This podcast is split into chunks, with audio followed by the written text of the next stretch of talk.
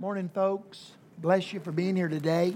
Uh, before I forget it, if uh, we've got little bags in the back uh, that we want you to take and put in your car, and when you see somebody on a corner that just needs a word of blessing, a word of encouragement, a little reminder that he is loved and important, give him one of these. You don't have to be a theologian. You don't have to memorize the Romans Road. You don't have to be a good prayer. Just stick it out there and say, bless you, or, or whatever. But uh, anyway, they're good things, and I try to give out one or two every week, and uh, it's a good thing. If you're a student, you're dismissed to go with Mr. Nick and or Miss Sherry, and um, y'all have fun out there. Again, welcome. I'm glad you're here today. I trust you had a good Thanksgiving. Um, I'm very thankful. Um, we just had a good a good time at Thanksgiving. It was it was really nice. Um, I want to talk to you today um, about something that uh, I really want the Lord to open our eyes to. If you've got a copy of the scriptures, I wish you turn to Luke chapter 11. Um, last week we took a little detour and spent some time talking about thankfulness and gratitude and, and uh, just in honor of the holiday. But we're back on our, as Jay Vernon would say, we're back on the Bible bus and we're, uh, we're, we're going through the life of Jesus and the Gospels. And um, I still love to listen to him. Um, sometimes he scares me, but, but I still love listening to him. Um, and so we, two weeks ago, we uh, saw Jesus at the home of Mary and Martha.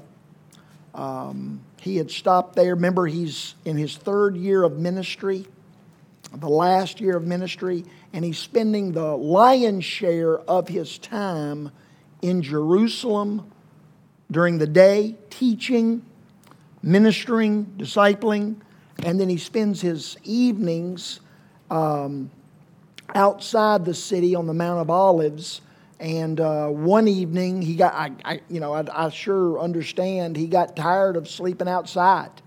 And he said, I want to sleep in a bed. And so he stopped off at some friend's home and uh, spent the night with them. And we, we talked about all that. Um, and so, following that encounter in Luke 10, we see Jesus, or we see Luke. Uh, mentioning uh, an encounter that Jesus had with his disciples, probably back out on the Mount of Olives. And uh, let me just read it to you. It says, Jesus was praying. This is Luke chapter 11, the first 13 verses. It says, Jesus was praying in a certain place, probably the Mount of Olives. And when he was done, one of his disciples asked him, Lord, teach us to pray like John, John the Baptist, taught his disciples.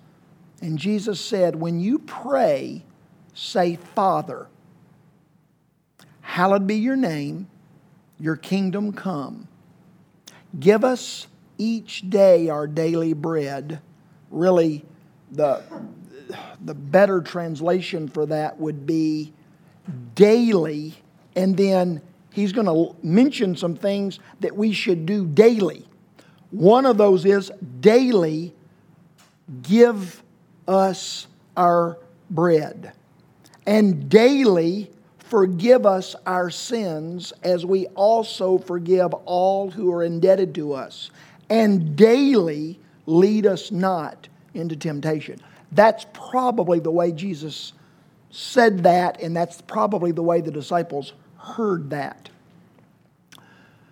And then Jesus said, Suppose one of you has a friend and goes to him at midnight and says, Friend, lend me, lend me three loaves of bread, for a friend of mine has come to me from a journey, and I have nothing to set before him.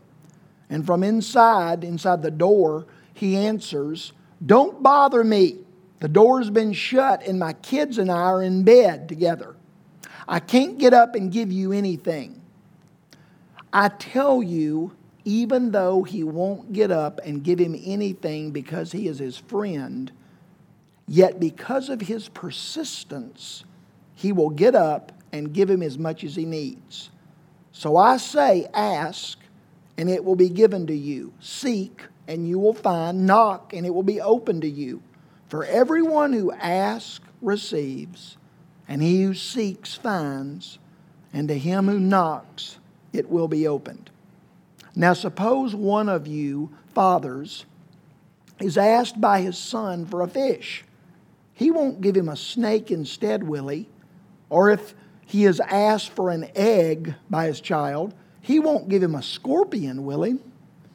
If you then, being evil, know how to give good gifts to your children, how much more will your heavenly Father give the Holy Spirit to those who ask him? Um, I think it's very significant that in Luke's gospel, his rendition of the important events in the life of his Savior, he mentions at least eight times something about Jesus' prayer life.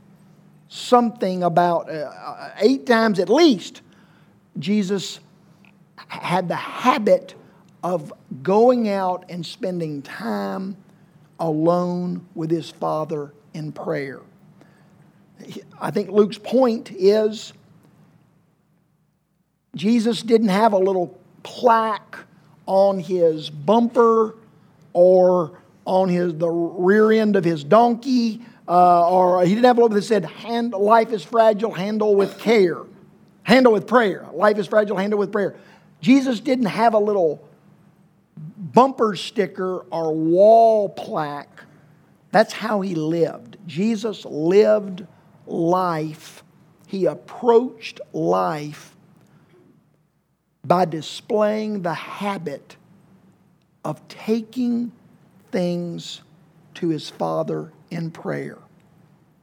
So much so that uh, one day while Jesus is praying, one of his disciples, we don't know which one, but one of his disciples, when Jesus got through, said, You know, Jesus, other rabbis teach their followers us how to pray.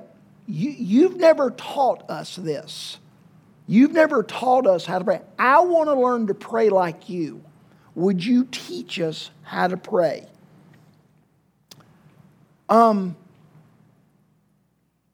I find that very, very significant that this disciple had to ask Jesus to teach them how to pray. Jesus didn't tell the 12 how to pray he lived it out in front of them to such a degree that as they observed his prayer life, they wanted to learn how to do it too. Jesus had a visibly active prayer life. I take that to mean that as Jesus went through his day, when he encountered problems, battles, temptations, needs, challenges, attacks, Jesus responded with prayer. But he also did it in front of people. People associated prayer with the life of Jesus. He taught his disciples how to pray primarily by example. And I want to just stop just a second. And I want to say something. Um, I, want to say something, Will, to you. I want to say something to you, Rachel. I want to say something to you, George. Um, I want to say something to you, Amy um, and Anna. I, I want to say something to you, parents.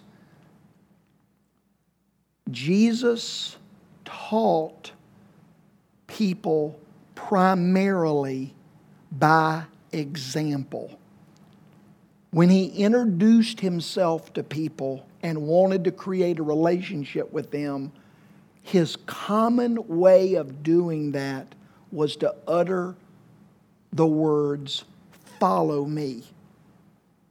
Follow me. Not listen to me, not obey me, not learn from me.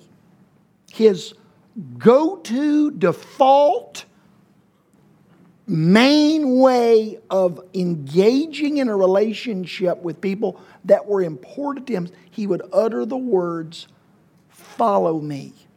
The two most powerful words of influence, lasting influence. Follow me. Jesus' message primarily wasn't listen and obey, it was simply come and follow. Jesus did not primarily teach people how they should live or what they should do. Primarily, Jesus' method of influence was to live a life that was so superior that other people, as they observed it, they went, wow. I want to get in on that. How, you seem to go through life full of love, full of peace, full of wisdom, full of joy. Not a, a life full of abundance, $100 bills falling out of the head boob all the time, Jesus. Uh, you just walk along and kick up gold doubloons or whatever they had, shekels, gold shekels. Um, you never have troubles. You never skin your knee. You never have enemies. You never have. No, no. But as you go through life, you live such a superior life. I want. How does that work? I'd like to get in on that. People wanted to know from Jesus how his life worked, why he did things the way he did, and how they could get in on the same kind of a deal. Is that your plan of parenting? Is that, is that the. We want to talk our kids to death. And that's literally what we're doing. We are talking them to death to the point, and what do you do when the noise is so loud and incessant that it drives you crazy? I can tell you what you do. You click it off. My grandson last night had five different of these little Christmas things that you punch or pull or shake, and then it plays a little song and wiggles. One's a Christmas tree, and one's a reindeer, and one's a elf, and one's a Santa Claus. Had five, and they were go. And the minute one ended, he he just continually went around. And at some point, they're all going and moving and screaming and hollering and singing these jingles, and I'm like, oh my gosh, I would love to turn them all off. That's the way our kids feel. Oh my gosh, I'd love to turn him off oh my gosh, I'd love to turn her off. Nobody ever said, Jesus, turn off. Because Jesus lived a life in such a way that people, as they watched him, they wanted to know more. They came asking questions rather than him chasing them around, trying to impose upon them what he wanted them to believe and do. I believe the Christian life was primarily designed not to be heard, but overheard. It was not primarily our children should, but caught. Our children should grow up in environments where they don't have to be told what marriage is supposed to look like. They ought to just watch it. And when they get old enough, they go, I'd like that too. We don't have to teach them about money, they'll observe it. We don't have to teach them about being nice, about prayer, about reading your Bible.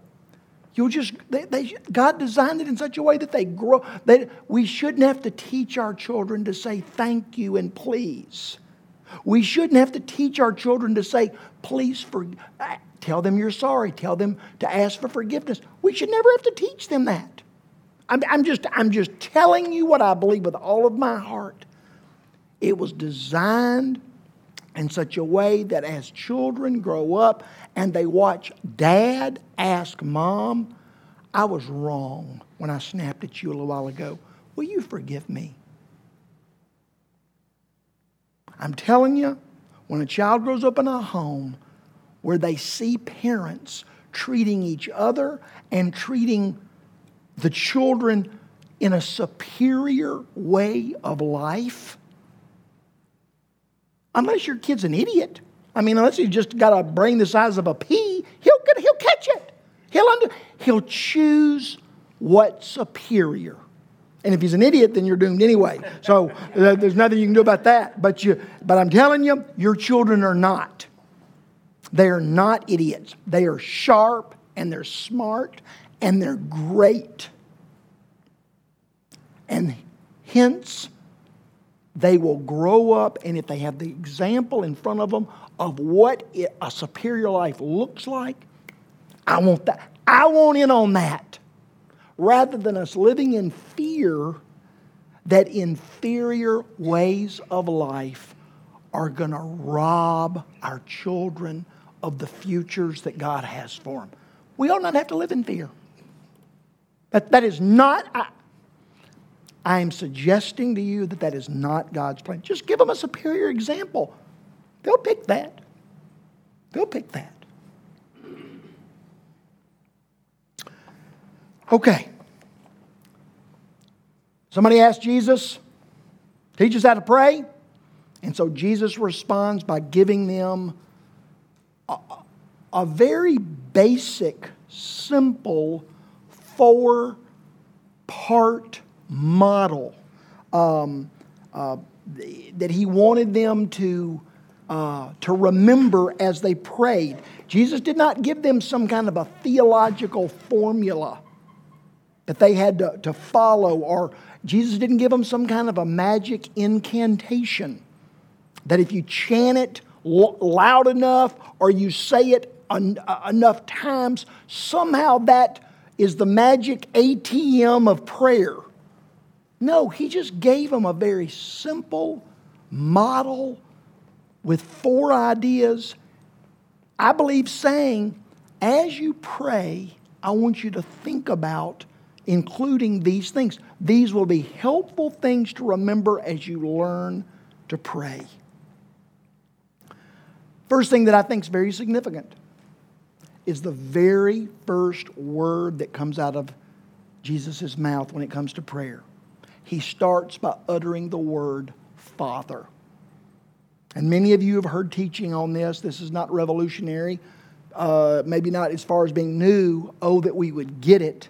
Um, Jesus uses the word Abba, Abba, Father.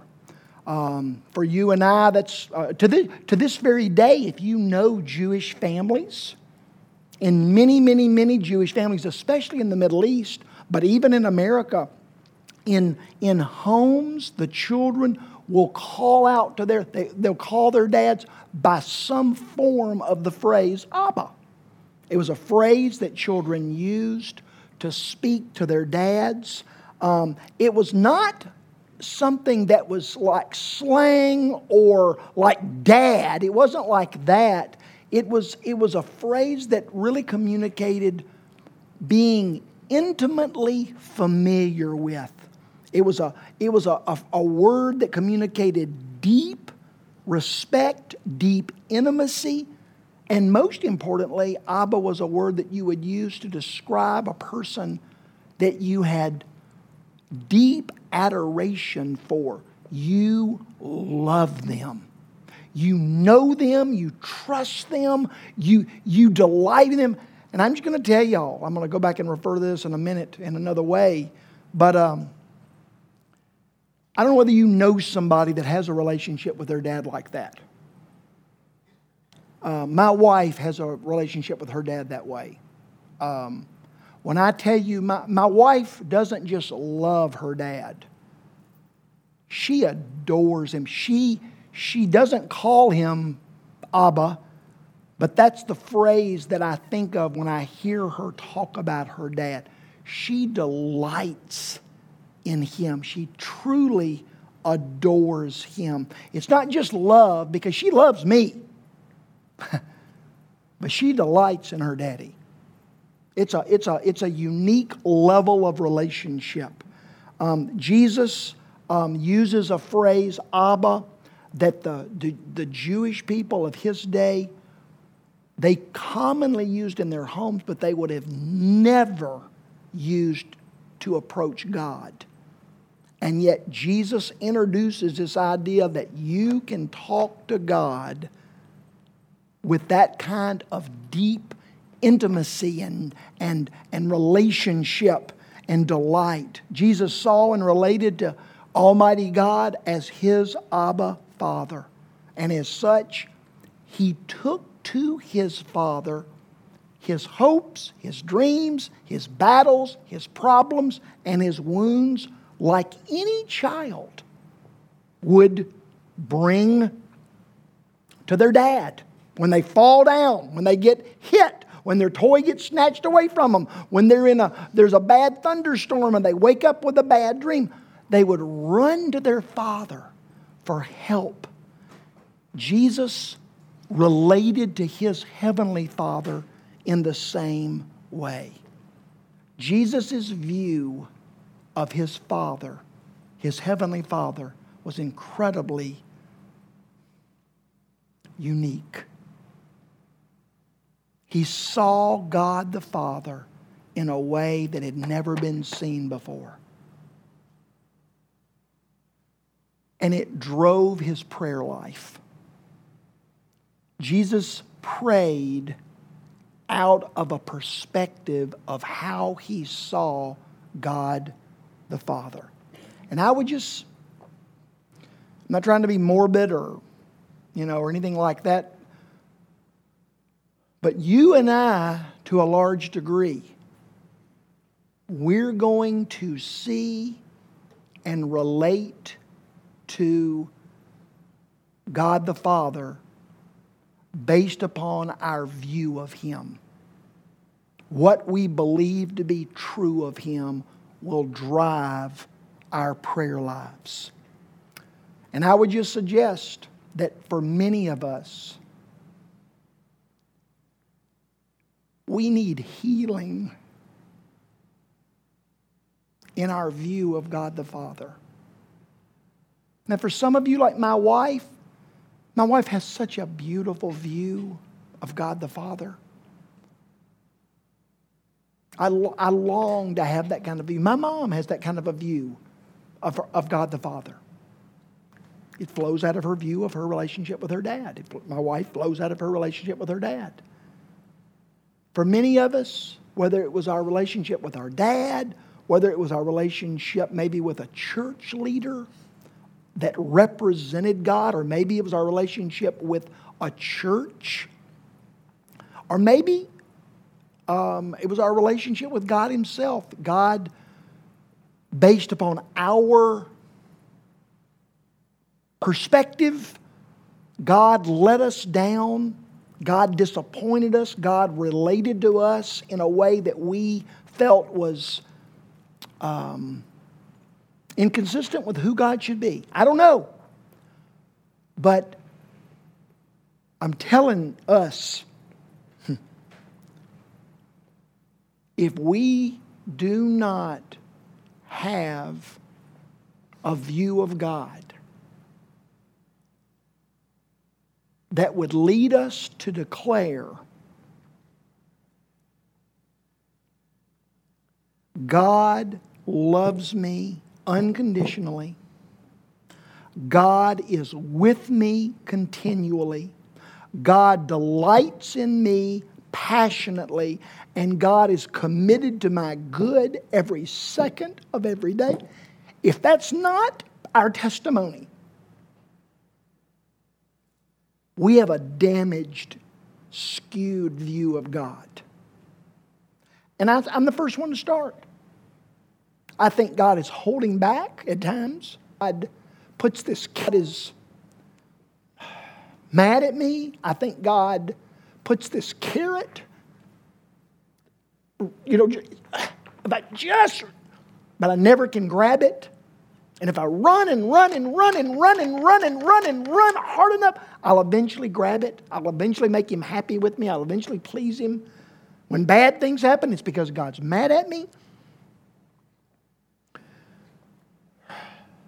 We, many of us have a very skewed, damaged view of who God is and how God feels about us and how God relates to us, and we need healing. And I only say that to you that that's why we ought to read the Bible. More than we do. How, well, how much should we read? How much do you read? Read more than that. Because as we read the Word of God, and as we let the Holy Spirit speak to us from the Word of God, He'll begin to open our eyes to who the God of the Bible is. He'll begin to help us. He'll begin, it's not a moment, it's, it's, it's not an instant, it's a, it's a process, but God will begin to heal us and, and, and correct uh, our damaged, broken view of God. Um, so, quickly, Jesus tells the disciples, I want, when you pray, I want you to have four little memory joggers, four things that I think would be helpful for you to remember as you pray. One of those is, he says, um, Father, hallowed be thy name, thy kingdom come. Now, we could spend years discussing all that that means. But I just want to suggest to you that at the end of the day, what I believe Jesus was trying to teach the disciples and trying to teach me and you. When Jesus says, Father, hallowed be thy name, thy kingdom come, I think that Jesus was just declaring to the disciples, I know my dad, I know my father, I love him. I think he's glorious. I think he's incomparable. I think he is wonderful. He acts wonderfully. He is wonderful. He always treats me wonderfully. He relates to me wonderfully. He feels about me wonderfully. The, the, the person that I'm talking to I declare his, his transcendence. There's nobody like him. I declare his goodness. I declare his greatness. I declare that he is unlike anyone else in his beauty, in his wisdom, in his power, in his sovereignty, in his passion, in his justice, in his mercy, in his forgiveness. He's wonderful. He's wonderful. And I, I'm the beneficiary of that. He pours all of that, He directs all of that toward me. I'm the beneficiary of that wonderfulness. He thinks that I'm wonderful. And He's committed all of that wonderfulness to me. And I just want to declare that that's who He is. That's, the, that's who I'm talking to. And I want everybody in the world, when He says, Thy kingdom come, I want everybody in the world to, to know how wonderful you are. I want everybody in the world to experience that wonderfulness. I want everybody in the world to be convinced that you know best. And when we join you in how you operate, when we value what you value, when we relate as you relate, when we live as you live, life will be perfect. Life will be great. It'll, it'll go the way it's supposed to. I want everybody to know how wonderful you are. And I want everybody to experience you. And I want everybody on the earth to live like you live. Do you know who I just described? The way my wife feels about her dad. My wife believes that her daddy is, the, is wonderful. She believes that he lives a superior way of life. She believes that if everybody else lived the way her daddy lived, the world would be a good place.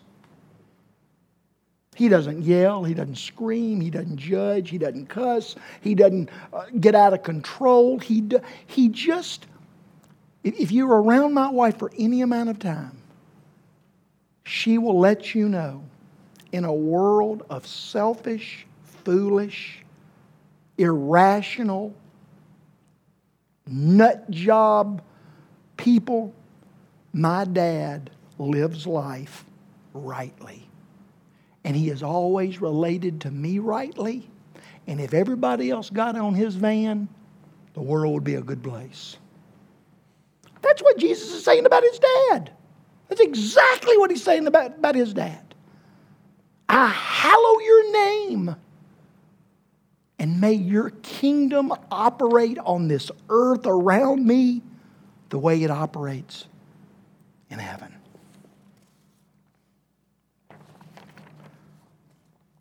He also um, he says, daily would you provide that which I need to survive. Give us today our daily bread. Give us daily, really, the, the literal words are give us daily our daily bread. Give us what we need to survive. And what Jesus is saying there is just the, there's something powerful about you and I declaring in the morning before we start our day God, you are my source of provision. And I trust that as you've provided for me in the past, as you provided for me yesterday, you will provide for me today. You'll provide. The way you provided for the Israelites in the wilderness, every morning they walk, they woke up, every morning they, I'm, honey, I'm hungry.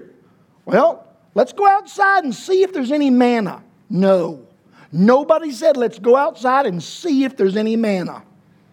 Nobody sat in their tent going, oh my gosh, Cleo, what's going to be plan B if the manna's not there? No, no.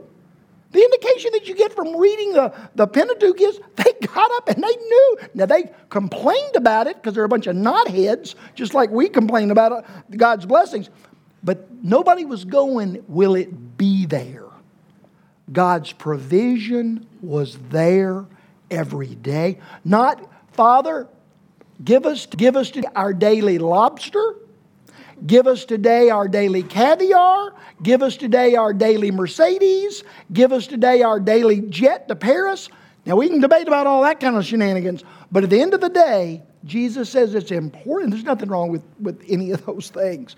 My, my point is, Jesus felt like it was important for us to daily declare, God, as you have been faithful in the past to provide for us, you will do so again today.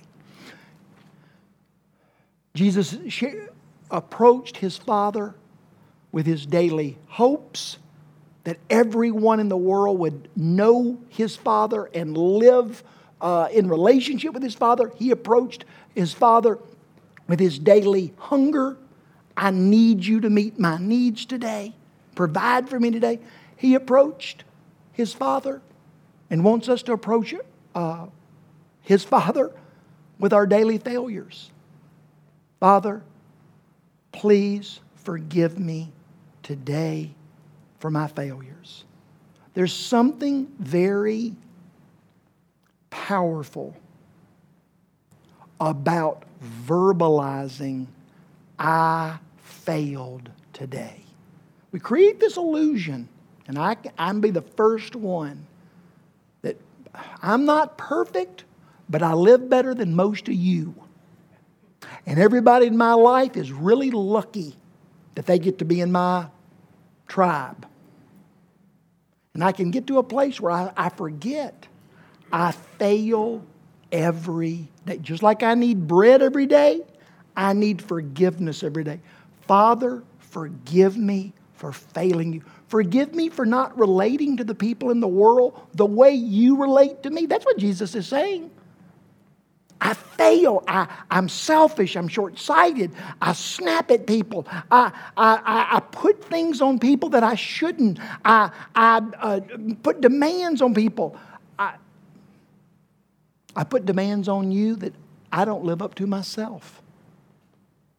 And I need forgiveness.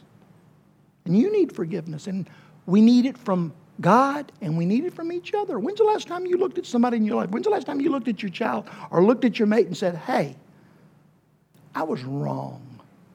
Acknowledging that verbally. There's something powerful about acknowledging that verbally. Looking somebody in the face and saying, I was wrong. Will you forgive me? Jesus shared his daily fears and wants us to share our daily fears. He says, Lead us not into temptation.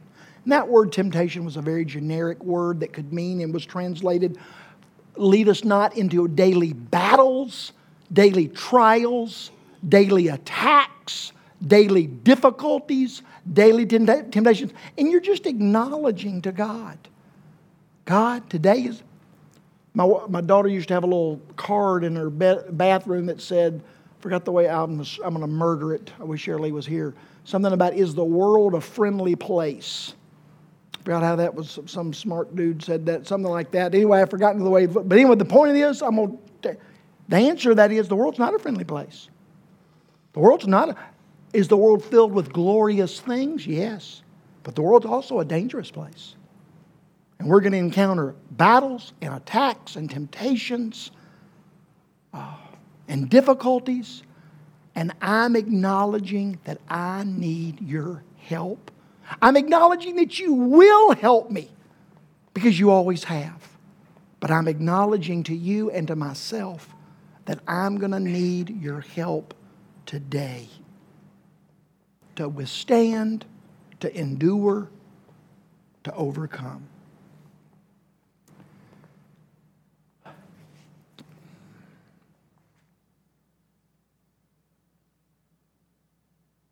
And then Jesus says, I want to make sure you get the most important thing.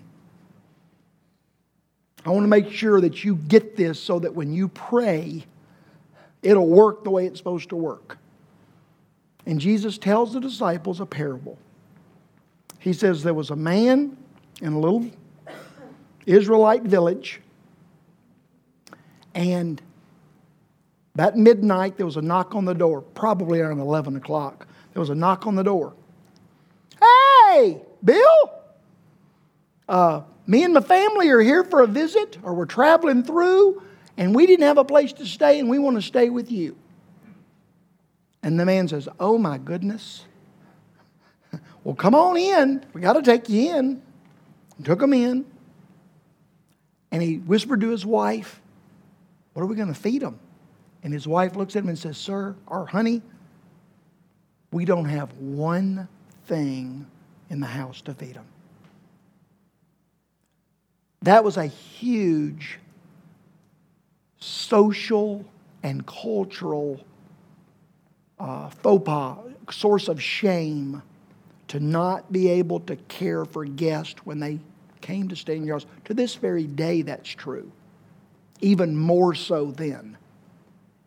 And so the man has a neighbor, and he runs to the neighbor, says friend, but it's probably more neighbor. Runs to his neighbor.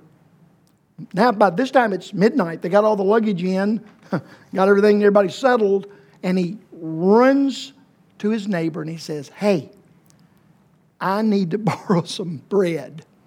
I've got guests that have dropped by unexpectedly. I've got to have some bread for them.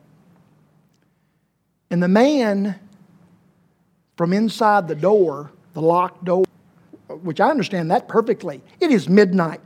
People are asleep at midnight. They're not screwing around with other things. They're asleep. That's what people do at midnight. It's a lovely way to live life. And uh, so he says, he says, I'm in, I, number one, it's midnight. Number two, I'm in bed. Number three, I'm in bed surrounded by my children. I cannot get up and help you without disturbing them. This is not convenient. This is not desirable. This is not what I want to do. And he says, I'm not going to help you. And then Jesus ends the story by saying,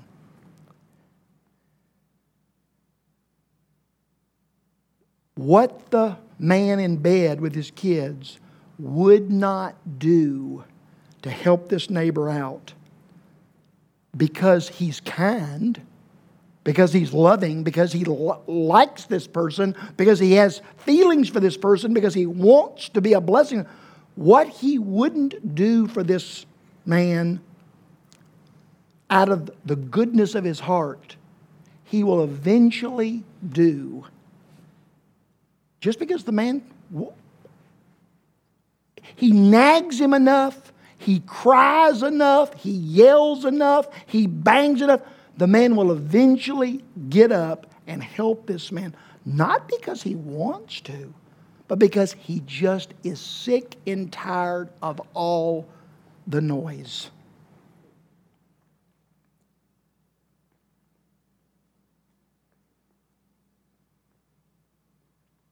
So, what's the point?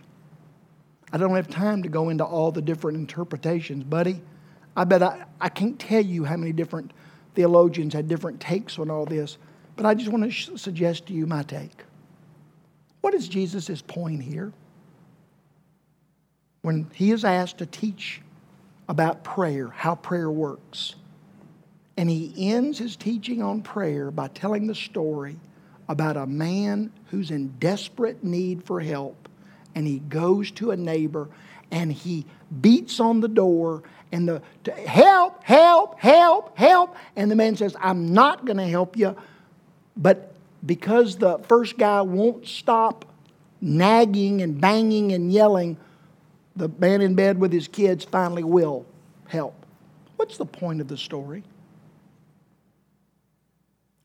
I would suggest to you that the point of the story from Jesus' perspective is simply this Who are you in the story?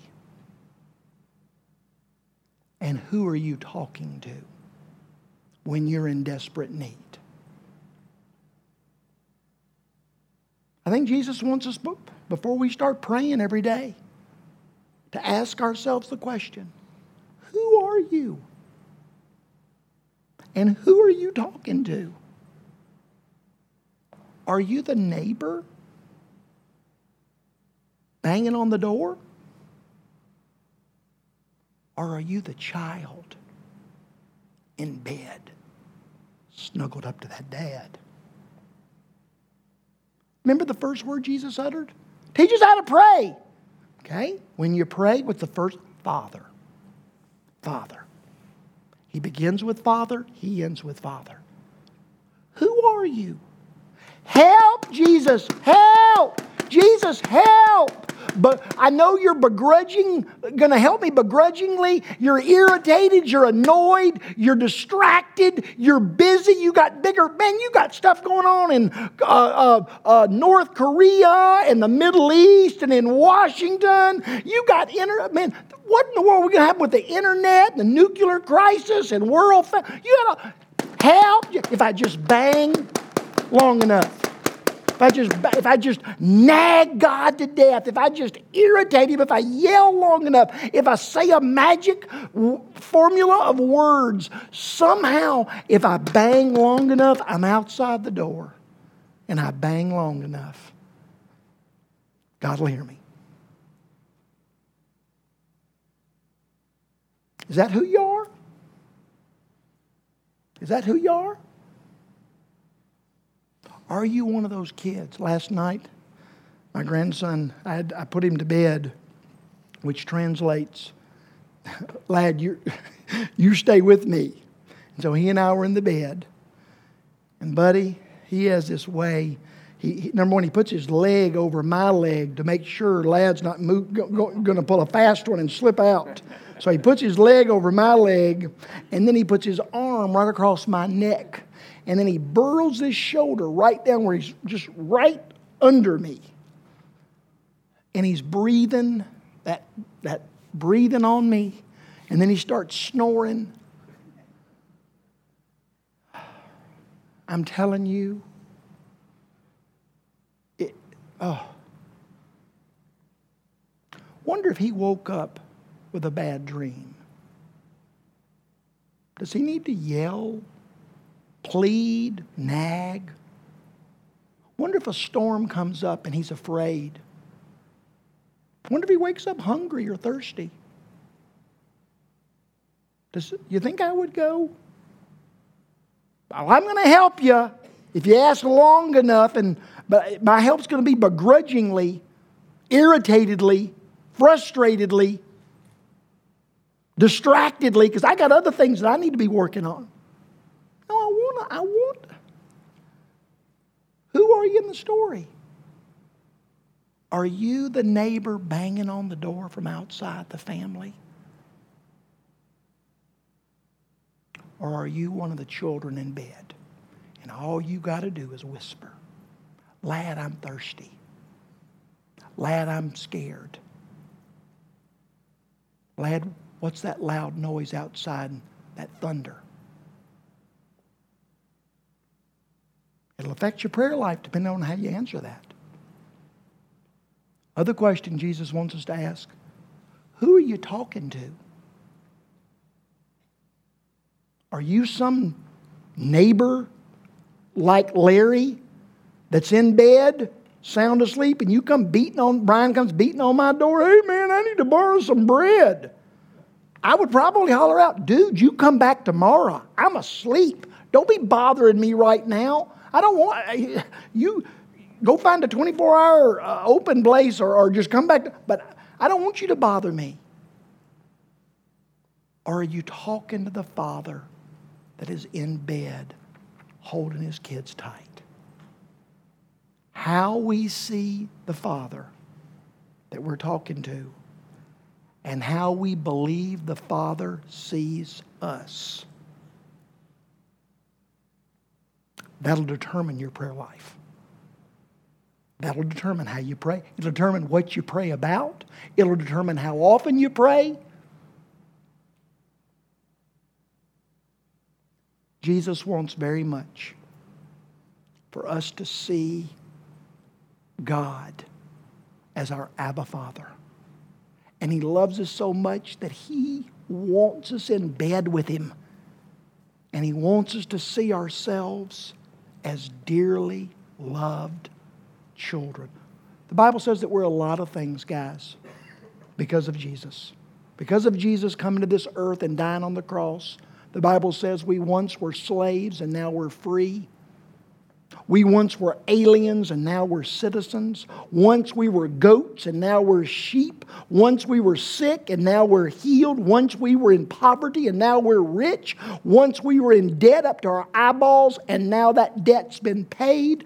I could go on and on and on and on and on with all the things that have changed because of what Jesus did for us on the cross. But I am convinced that of all the things that Jesus wants us to know, because of his death on the cross, once we were orphans.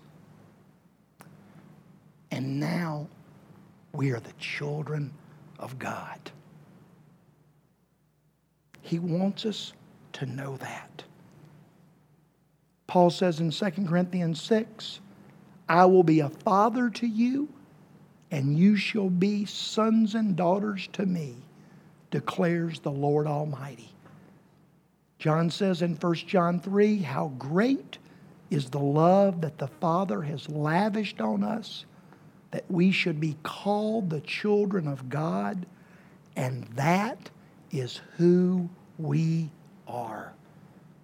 Paul says in Romans 8, You are no longer fearful slaves Rather, you've received the Spirit of God when He adopted you into His family and made you His children, and now we call Him Abba Father.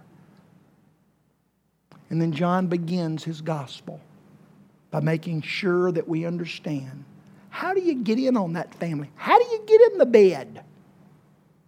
How do you get in the bed with the Father so that at nighttime when you're scared, when there's a storm, and when you have a bad dream and you get hungry and thirsty, the Father's right there. And all you got to do is whisper. How do you get in on that deal? John says in chapter 1 of his gospel, But to as many as received him who believe in his name, He gave the right to become children of God. They don't have to make good grades or mow the grass or clean their room. They just have to receive Him as their Savior. But if they do, He gives them the right to become the children of God. Okay. Brian, would you and Whitney come up and help me, please? We're going to take the Lord's Supper. Peter says in 1 Peter 3 Christ never sinned, but he died for sinners to bring us safely home to God. Christ never sinned, but he died for us sinners to bring us safely home to God. If that is your hope, your prayer, your wish, your belief, if that's what you're banking your future on, Christ died for me and my sin. And I believe that it happened, and I believe that it's true, and I believe it works, and hence I believe that He is going to take me safely home someday. If that's your belief, then I invite you to come and to take bread, which represents the body of Jesus, and wine or juice, which represents His blood, and to eat and to drink and to remember and give thanks.